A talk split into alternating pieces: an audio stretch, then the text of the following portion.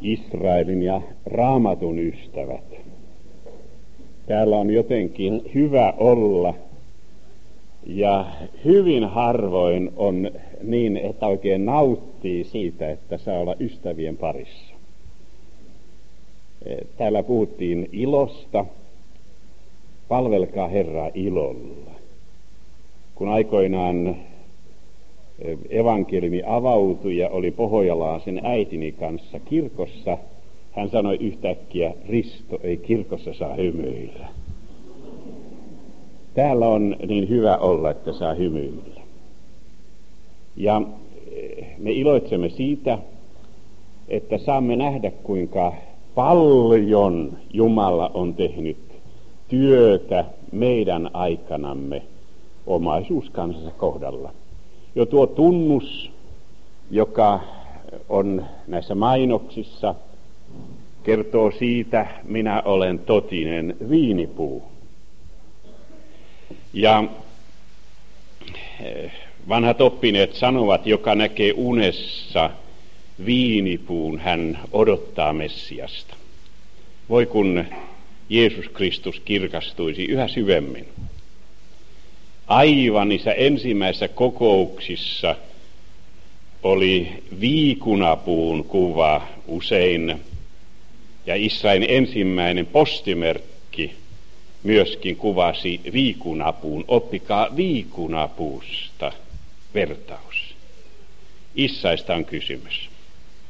Ja voi kun eh, Jumala saisi, niin kuin oppineet juutalaiset rukoilevat, näin avaa meidän silmämme näkemään toorasi ihmeitä, oppisi ihmeitä, voi kun tämä saisi täyttyä meidän kohdallamme.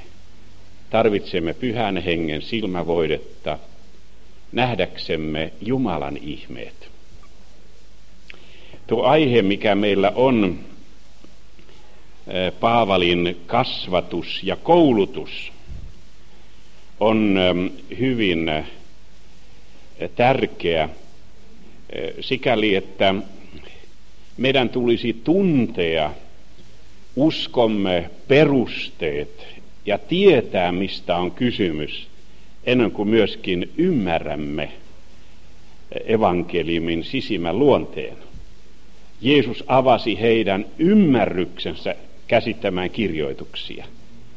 Tästä syystä meillä on näitä raamattutuntejakin. Professori Shmuel Safrai, tunnettu jutalainen Talmudin tuntija sanoi kerran näin, että Talmudin tiedot antavat välttämättömän taustan Uuden testamentin oikealle ymmärtämiselle. Ehkä vielä paremmin Tätä taustaa löytyy vanhoista aramealaisista selittävistä raamatun käännöksistä ja juutalaista synagogasaarnoista. Mutta joka tapauksessa, jos me emme tajua raamatun taustaa, niin me emme useinkaan kykene sisäistämään evankeliumia. On hieman huvittavaa, että juutalainen kansallisrunoilija eh, Bialik sanoi kerran, että jos lukee vieraskielistä raamattua, se on aivan niin kuin eh, su- suutelisi morsianta hunnun lävitse. Eh, siinä on jotakin välissä.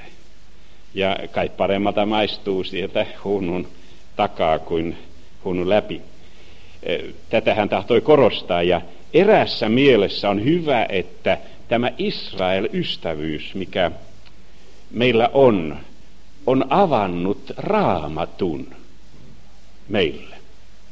Hyvin monelle niin, että täällä Suomessa ainakin joka toisessa seurakunnassa lauletaan hebreaksi, ja kun kadulla kulkee, niin ei uskalla enää puhua hebreaa, koska se ymmärretään juuri tämä kieli saattaa avata monia asioita. Ja jos me ajattelemme näitä vanhoja eh, lähteitä, joihin pitäisi tutustua, on hyvä kuitenkin muistaa, että apostoli Paavali, jolla on eniten yhtymäkohtia juutalaiseen traditioon, hän ei kuitenkaan lainaa yhtään juutalaista rabbia omissa kirjeissään. Hän kelpuutti vain vanhan testamentin kirjoitukset Messias todisteiksi. Tällaista yleistä taustaa on hyvä nähdä, kun alamme puhua Paavalin kasvatuksesta ja koulutuksesta. On hyvä tietää, minkälaisesta miehestä on kysymys.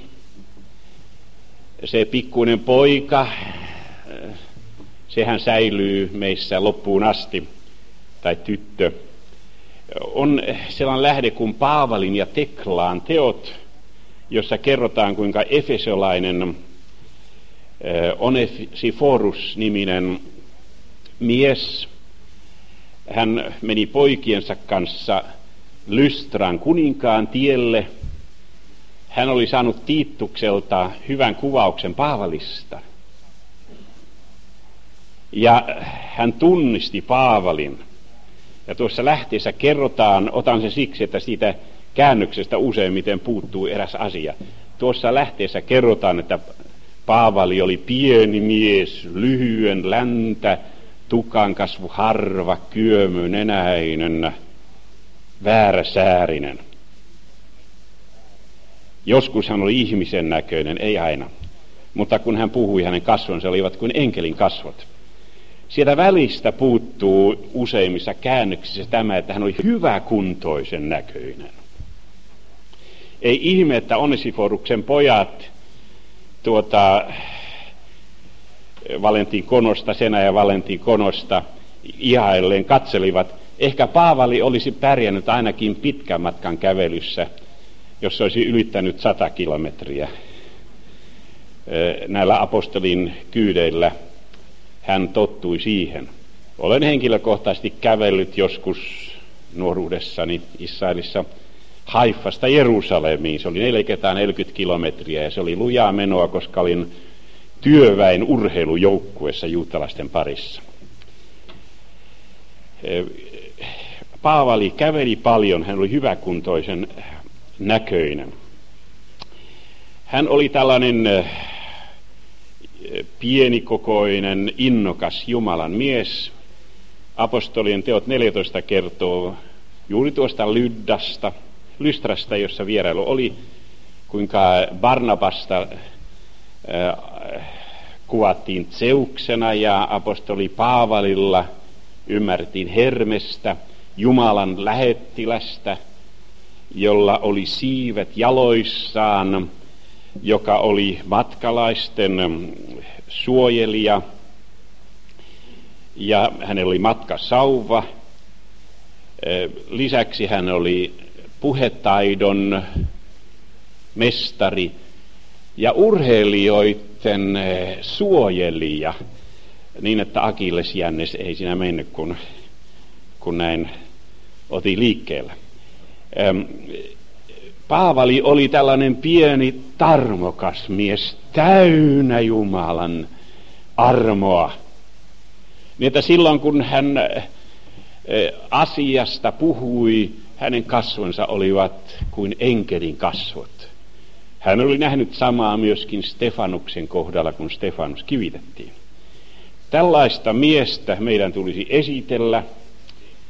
E, kyllä Paavalilla oli myöskin ehkä urheilullisia taipumuksia, ainakin penkkiurheilun syksyllä 44 oli Antiokiassa olympialaiset ja maailman näyttelyt, jossa ilmeisesti hänen isällänsä oli oma eh, näyttelypöytänsä.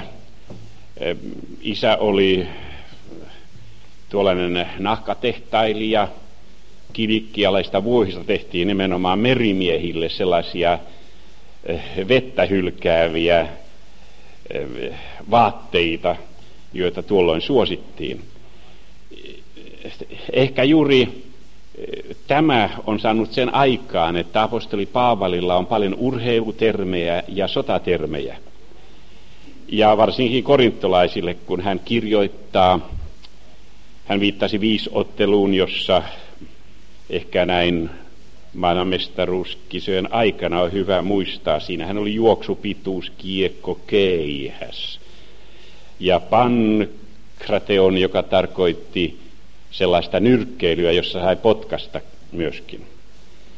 Eh, Paavalihan sanoo, että ei kaikki saa sitä voittoseppelettä ja me emme nyrkkeile ilmaan hosuen. Mutta myöskin kun hän oli sen ajan ihminen, niin nimenomaan korintolaisille hän osasi kirjoittaa oikealla tavalla, kun hän urheilusta kirjoitti. Korintossa oli joka toinen vuosi Istmoksen kisat. Ja niissä oli nimenomaan kaksi asiaa. Näissä kisoissa piti luvata, että kilpailee sääntöjen mukaan, ettei ylitä vahingossa sitä valkoista maagista raitaa toisen puolelle, muuten juoksu hylätään. Eh, ja toisaalta, että oli harjoitellut kymmenen kuukautta vähintään Paavalillehan ruumis oli pyhän hengen temppeli, jota ei saa turmella. Tämä vain taustana, kun sitten seuraamme hänen lapsuuttansa ja hänen sisäistä kehitystänsä. Juutalaiset olivat jo noin 200 vuotta ennen Kristuksen syntymää luoneet pohjan maksuttomalle opetukselle.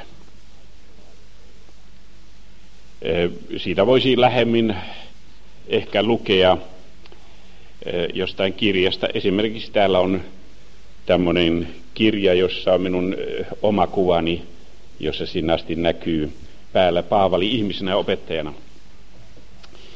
Maksuton opetus ja sen haaste merkitsi sitä, että synagoga alkoi jo kuusi vuotiaille pitää säännöllistä opetusta – Oppilasmäärä ei saanut nousta yli 45.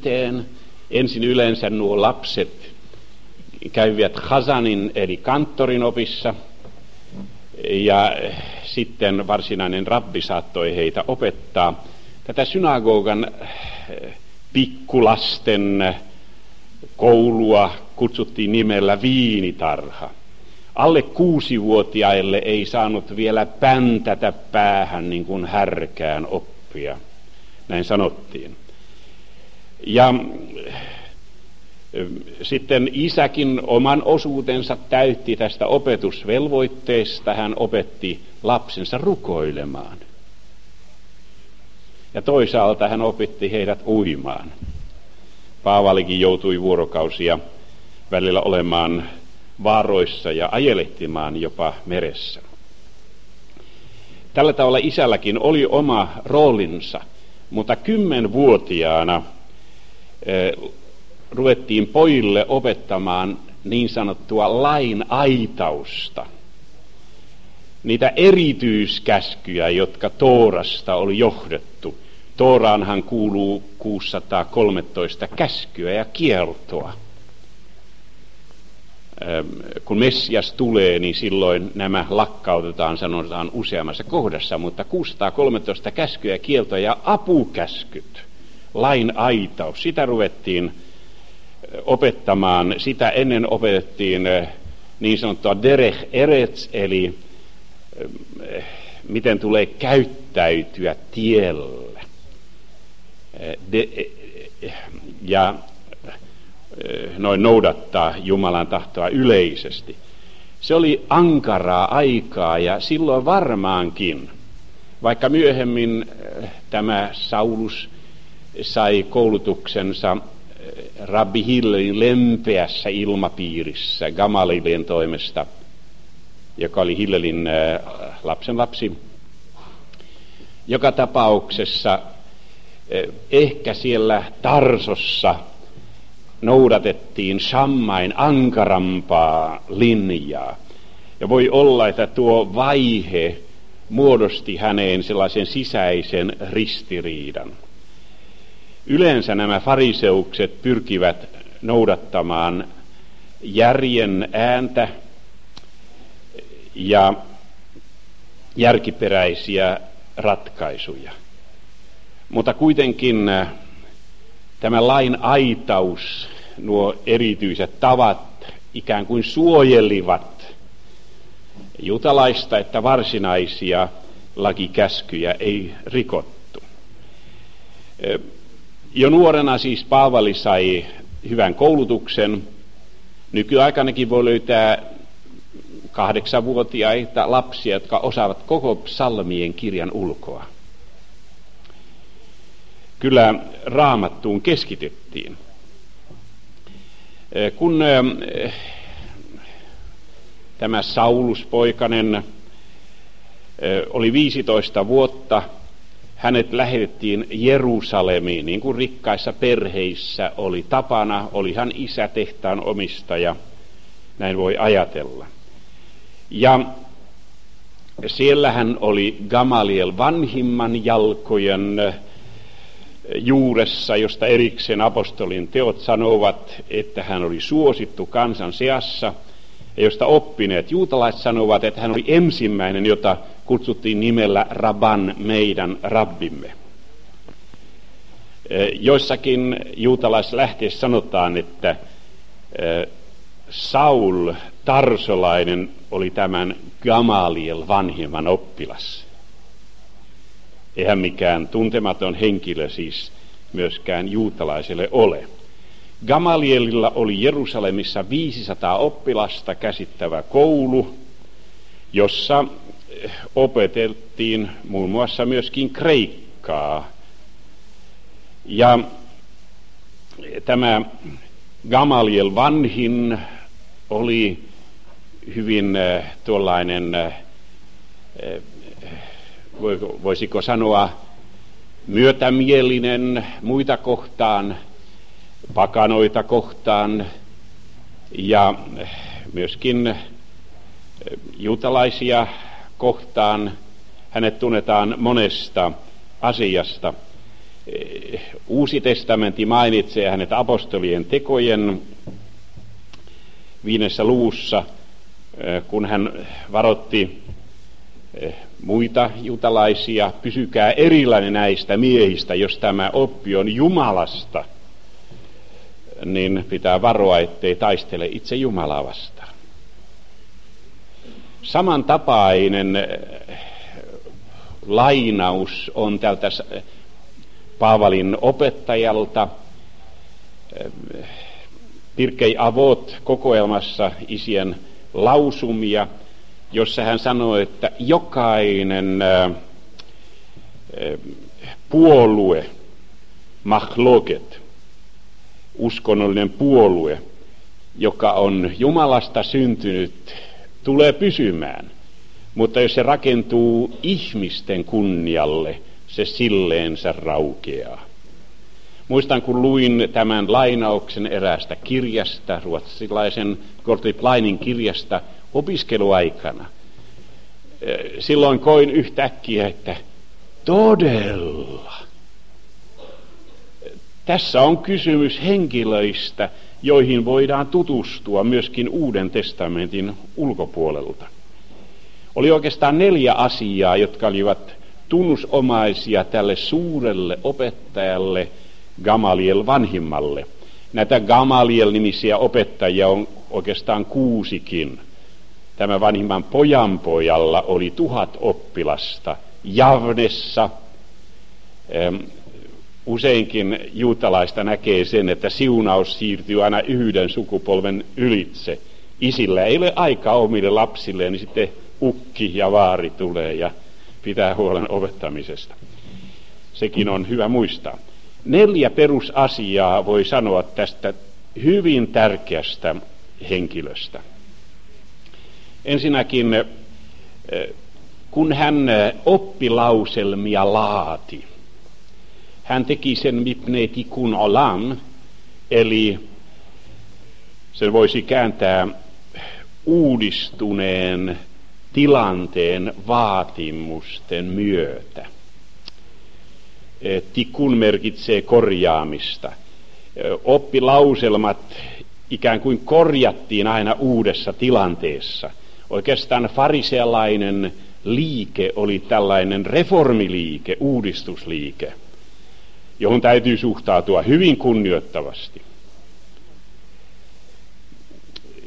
Toisaalta Gamaliel, kun hän oppilauselmia laati, hän otti huomioon pakanat. Esimerkiksi pakanoillekin tuli kerätä avustuksia heidän köyhillensä. Pakanoille piti pitää lohdutuspuheita. Ja nimenomaan tämä Gamaliel ja Hillel, hänen isoisänsä, he ottivat myöskin pakanoita sapattiaterioille. Me tiedämme vanhoista lähteistä tämän. Eh, kyllähän juutalaiset olivat huomioineet tämän avustustoiminnan. Esimerkiksi Jerusalemissa oli tapana, että joka perjantai annettiin köyhille koko viikon ruoka-annos, ikään kuin sen seurakunnan toimesta.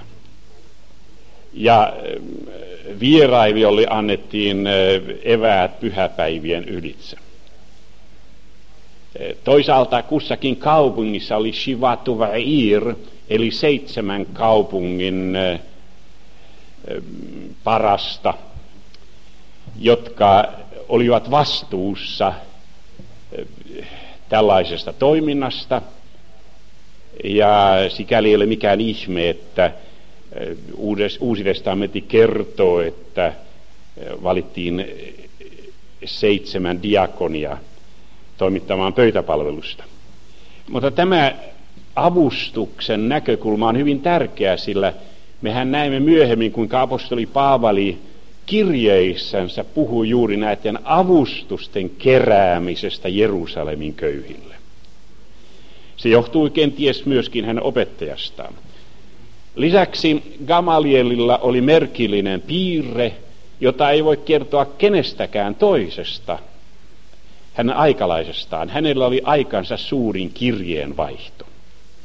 Erikseen eh, voidaan lukea hänestä, että hänen sihteerinsä Johanan kirjoitti yhtä aikaa kolmeakin kirjettä, Ylä-Galilean ja Ala-Galilean ja sitten rajojen ulkopuolelle.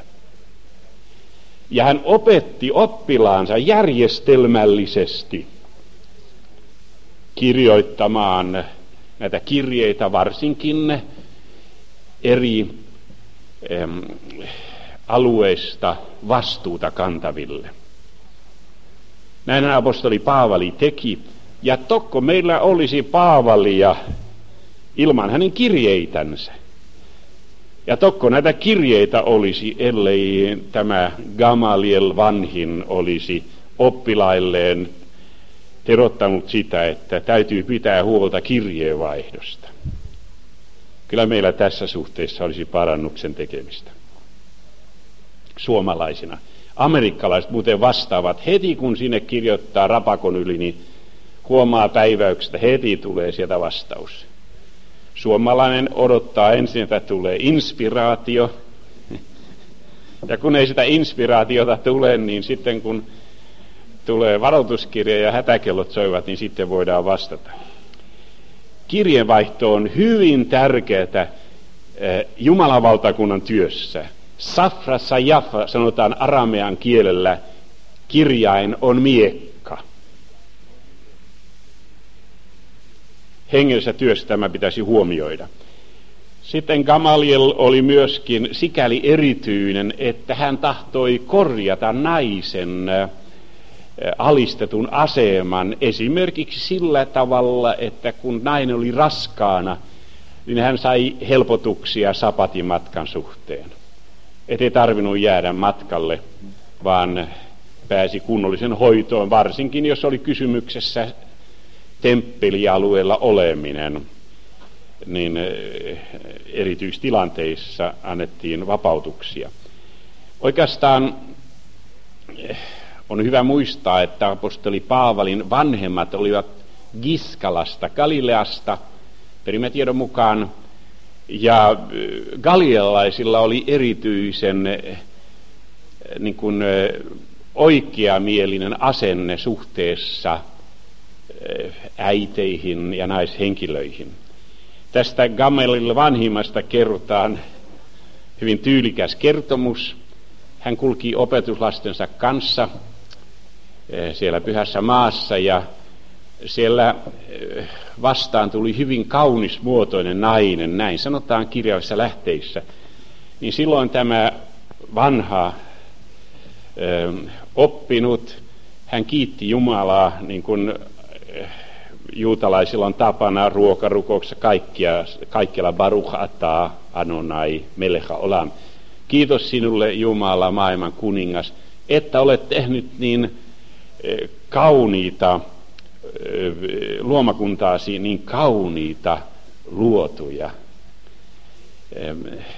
Hän näki tämän tästä näkökulmasta.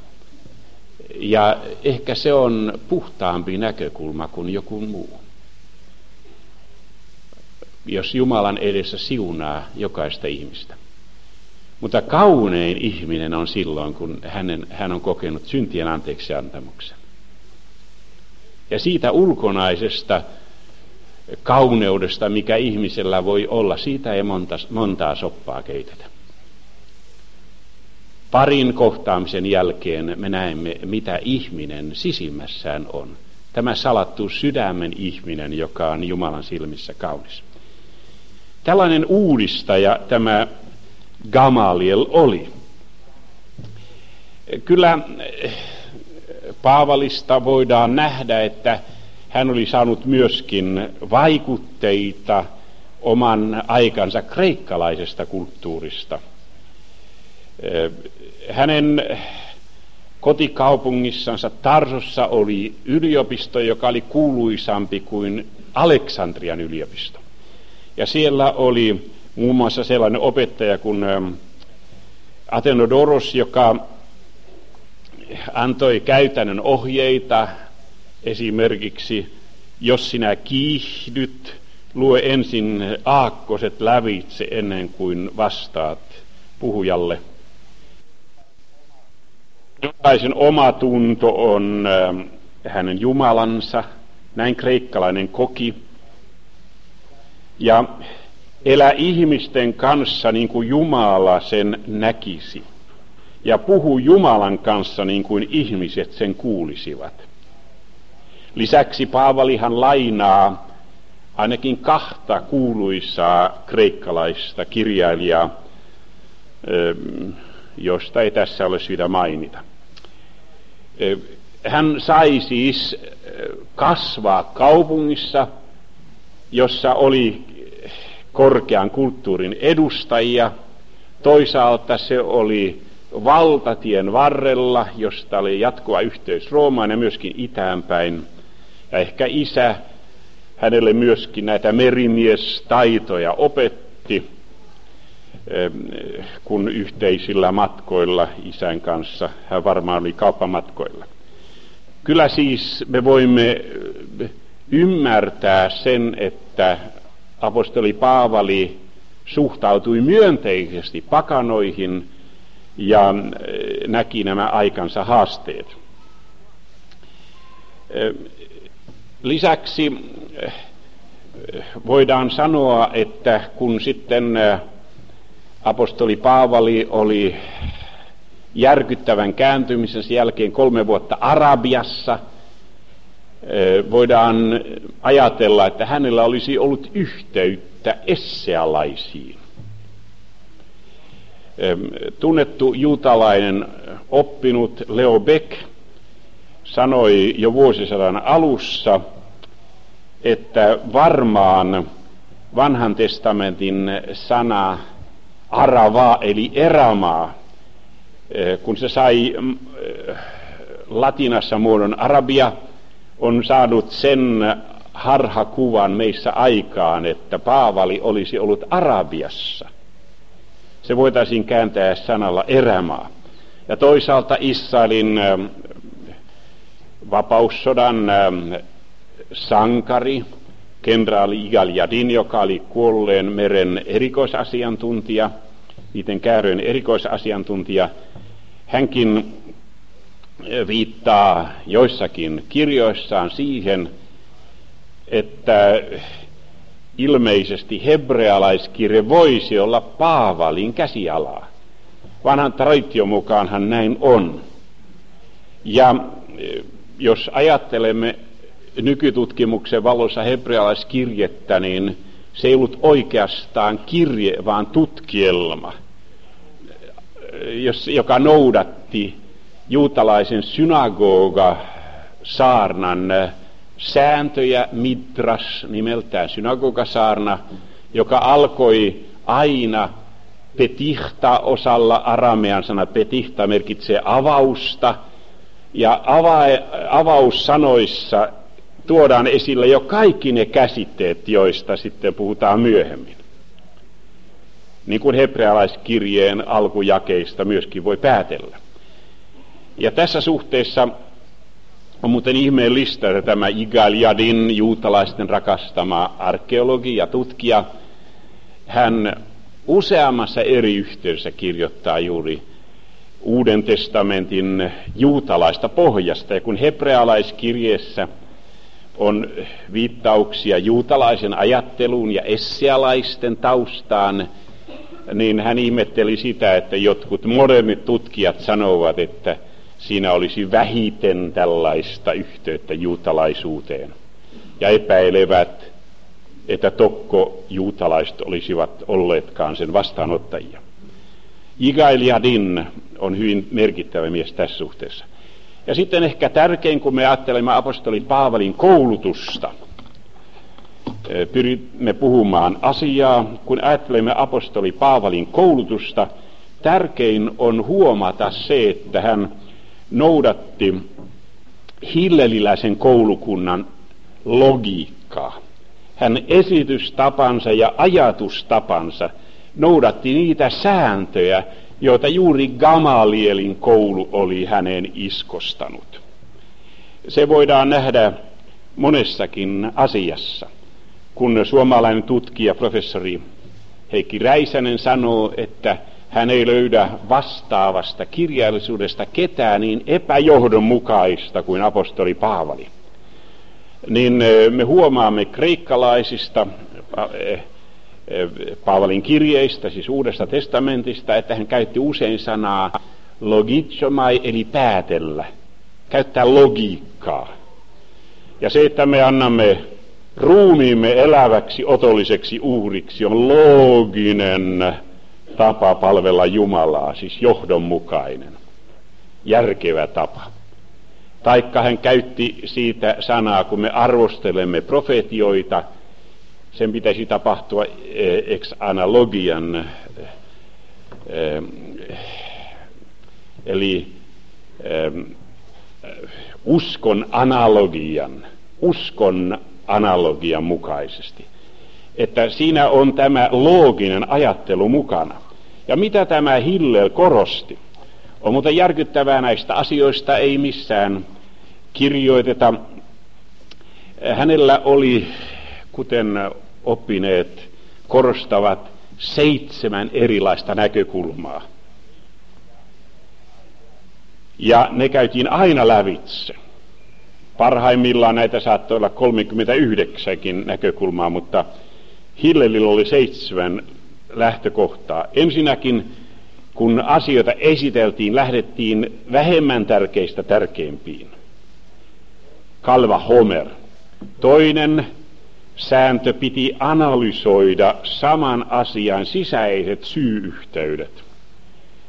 Esimerkiksi kun Abrahamia ei vanhuskeututti tekojen mukaan, niin tämä koskee tämä analogia, johdonmukaisuus myöskin hänen jälkeläisiään uskovia. Ja hän sai tämän ympärileikkauksensa uskon vanhuskauden sinetiksi. Tämä noudatti aivan Hillelin toisen äh, johdonmukaisen säännön perusteita. Kolmas perustelu, äh, Binyan Amikatue Had, eli raamatun lauseiden ja mielipiteiden äh, kerääminen yhtenäisiksi perheiksi.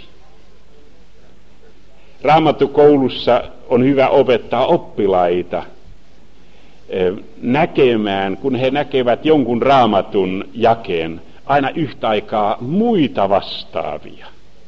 Tällä tavalla raamattu tulee johdonmukaiseksi ja me voimme ladata raamattumme käytännön työtä varten. Tämä on hilleliäläisen koulukunnan tapa. Yhtenäinen perhe ja riitti, jos lainasi vain jakeen pääajatuksia tai yhdisti jonkun profeetan nimessä useitakin raamatun lauseita yhteen. Esimerkiksi näin on Jesaja, profeetta Jesaja opettanut. Yhtäkkiä me näemme Uudessa testamentissa, siinähän on psalmista osa ja joltakin muulta profeetalta ja vain se siemen on Jesajalta. Tämä on hyvin tärkeää elävän raamatullisuuden luomiseksi. Sitten eri teemojen äh, ryhmittäminen, yleistäminen, yksittäisten perusasioiden korostaminen ja johtopäätösten luominen. Kyllä niitä seitsemän löytyy. Ja johtopäätöksiä luodessa aina kysyttiin Maikka Mashmalan, mitä tämä merkitsee meille, niin kuin Paavali kirjeessään kysyy, mitä me tähän sanomme. Lisäksi voidaan nähdä Paavalilla, ehkä sai sen, hän sai sen Hillelin ähm, perusteiden mukaankin. Näemme muitakin sääntöjä, jotka olivat vallalla. Älä lue näin vai näin. Äh, Abrahamin suhteen ei sanota, että siunaus tulee siemenille, vaan siemenelle ikään kuin yhdestä. Ja tämä sinun siemenisi tarkoittaa Kristusta taikka aikaisemmin ja myöhemmin esiintyvät asiat. Paavali sanoo Galatalaiskirjeessä siellä kolmannessa luvussa Abrahamista, kuinka tämä testamentti vahvistettiin, eikä sitä 430 vuoden perästä tullut laki voi kumota. Näin me, meidät vanhuskautetaan uskon pohjalta. Rakkaat ystävät, Nämä ovat niitä käytännön asioita. Ja meidän tulisi nähdä tämä Paavali, eh, kuinka hän sai lapsuudestaan vaikutteita, kuinka hän sai kodistaan vaikutteita, kuinka hän sai Gamaliilen koulussa vaikutteita, kuinka hän sai sieltä Tarson yliopistomaailmasta ehkä vaikutteita, ja kuinka hän sitten myöhemmin myöskin tutustui aikansa essealaisiin vaikka essealaisten opetus on aivan toisen henkistä kuin evankelmitten opetus, sitä juutalaiset oppineet korostavat. Mutta mikä oli sitten eh, apostoli Paavalin ikään kuin elämän suurin vaikutin? Se oli se, kun hän eh, kohtasi Kristuksen. Se oli se, kun hän joutui kokemaan elämänsä kriisin. Kreikassa sana kriisi merkitsee tuomiota. Aina kun meillä on joku asia ja hälytysääni täällä, niin elämämme on tullut asioita, jotka meidän tulisi tuomita. Siitä syystä me olemme kriisissä. Ja se burnout, eli pohjaan palaminen, äh, jos näin sen kääntäisi, loppuun palaminen, on lääkäreiden mukaan myönteinen asia, koska se panee ihmisen mittaamaan omia voimavarojansa. Ja se voi johtaa aivan uuteen siunaukseen. Kriisi on siis tuomitsemista, mutta hebrean kielellä mashber, kriisi, on tarkalleen käännyttänä murtuminen. Kun me murrumme, niin silloin Jumala voi luoda jotakin uutta. Belishvira enti, kun ilman murtumista ei ole korjaamista. Tämä korjaaminen tapahtuu vasta, kun Jumala pääsee ikään kuin kiinni niihin osatekijöihin, jotka on hajotettu elämän kriisien keskellä. Ja Paavalin kohdalla tämä on se perusasia, joka sitten teki tästä Sauluksesta Paavalin. Hän kohtasi Kristuksen. Hän murtui. Hän kuoli pois laista lain kautta. Hän kuoli itselleen. Aikaisemmin hän tahtoi olla Saul, päätään pitempi muita, ehkä kotonakin sitä toivottiin. Ja myöhemmin hän suostui tuohon nimeen Paulus eli pikkuruinen. Kun hän oli heikko, hän oli väkevä. Kun hän on omistanut mitään, omisti kaiken. Kristuksen tähän luki kaiken roskaksi hänen tuntemisensa rinnalla. Tämä murtuminen johti hänet sisäisen eheytymiseen. Ja kaikki osatekijät tulivat kohdalle, myöskin hänen koulutuksensa. Nimittäin Messias antaa uuden lain, lain uuden motivaation. Ja nyt tullaan uuteen tilanteeseen, jälkimessiaaniseen tilanteeseen, jossa tämän koulutuksen pohjalta hänellä oli oikeus tehdä johtopäätöksiä, järjellisiä johtopäätöksiä. Ja siitä syystä hänestä tuli Paavali, rohkea evankeliumin tulkitsija. No siinä on oikeastaan kaksikin asiaa, jotka on syytä huomioida. Ensinnäkin eh, hänen murtumisessaan kriisissään oli tämä inhimillinen puoli. Hän joutui hyvin lähelle tulta.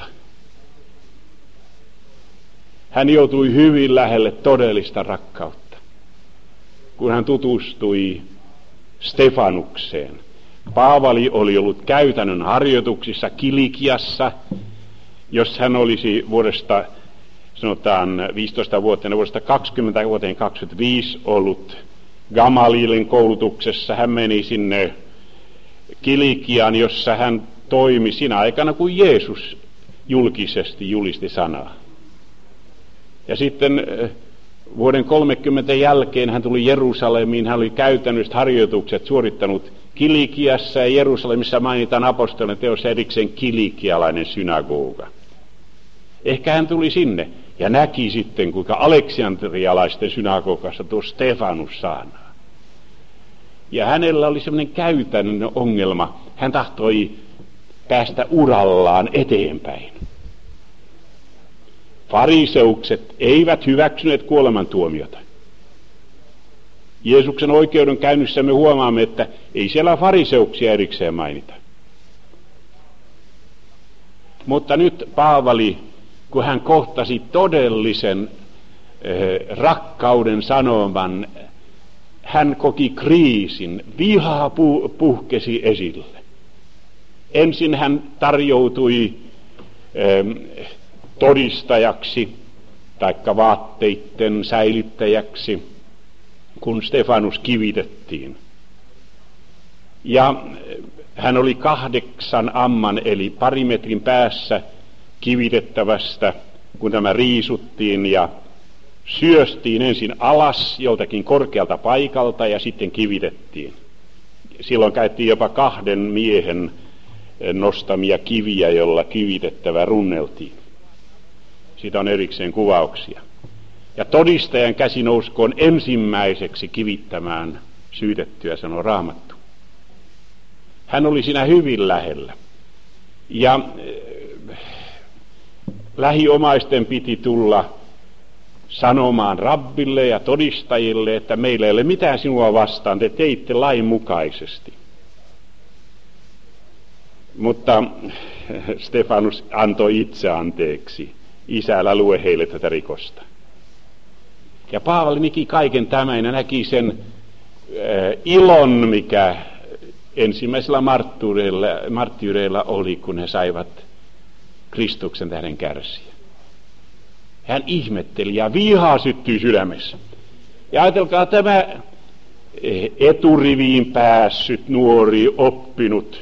Se merkitsi käytännössä sitä, että Suuressa neuvostossa oli 71 jäsentä kolmessa rivissä ja sitten oli oppilaita, Talmud sanoo, ähm, savilattialla, jotka istuivat lattialla, jotka hekin olivat kolmessa rivissä ja siitä pääsi aina sinne eteenpäin ja ilmeisesti Saulus oli päässyt ihan eturiviin ja siitä hän sitten teki ehdotuksen ylipapeille, että minä voisin tulla todistajaksi ja sitten minä voisin vielä ottaa kiinni noita kristittyjä. Ja hän vainosi Jerusalemissa, jopa naisia ja lapsiakin raastoi rangaistaviksi. Ja sitten vielä Damaskoon pyysi lähetekirjelmän. Hirvittävä viha ja ilmeisesti tarve niin kuin luoda karjääriä. Ja se on muuten yksi paha vihollinen ihmiselle. Jeesus sanoi, kuinka te voitte uskoa, te jotka etsitte kunniaa toinen toiseltanne. Ja niin hän lankesi ja Jumala kosketti häntä ja tuli tämä kriisi, murtuminen. Ja juuri siinä kriisissä sitten kaikki tämä hänen koulutuksensa loksahti kohdalleen. Messiaan tultua on messiaaninen tulkinta. Danielin kirja sanoo, kun tämä voido tulee, silloin synti sinetillä lukitaan, pahat teot sovitetaan ja iankaikkinen vanhurskaus tuodaan. Messias on Messias meidän vanhurskautemme. Ja hänellä oli rohkeus Gamalielin oppilaana todellakin lähteä tälle liikkeelle, eh, liikkeelle tässä asiassa. Nythän on niin, että oikeastaan aina, kun juutalainen veli kohtaa evankeliumin, hän kokee sen vastakohtaisena asiana. Johtuen ehkä siitä, että noin vuonna 90 synagoga teki joitakin johtopäätöksiä, että heitä ei enää suvaittu synagogassa juutalaiskristittyjä, kreikkalaista vanhaa testamenttia ei enää luettu synagogassa, kymmentä käskyä ei enää luettu sabattina, ettei tulisi sitä käsitystä, että vain nämä kymmenen käskyä Jumala antoi Moosekselle. Ja jos me olemme kiinni laista ja lain tulkinnasta, niin silloin hyvin usein syntyy tällaisia hyvin äkkijyrkkiä asenteita. Ja meidän tulee ymmärtää tätä.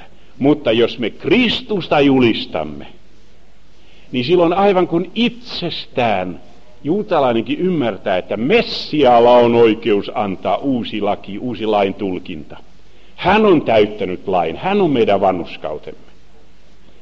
Ja tämä loksahti kohdalleen eh, Gamalielin oppilaana Paavali eh, ymmärsi, että uusi tilanne vaatii uutta tulkintaa, ja sehän löytyy jo vanhasta testamentista.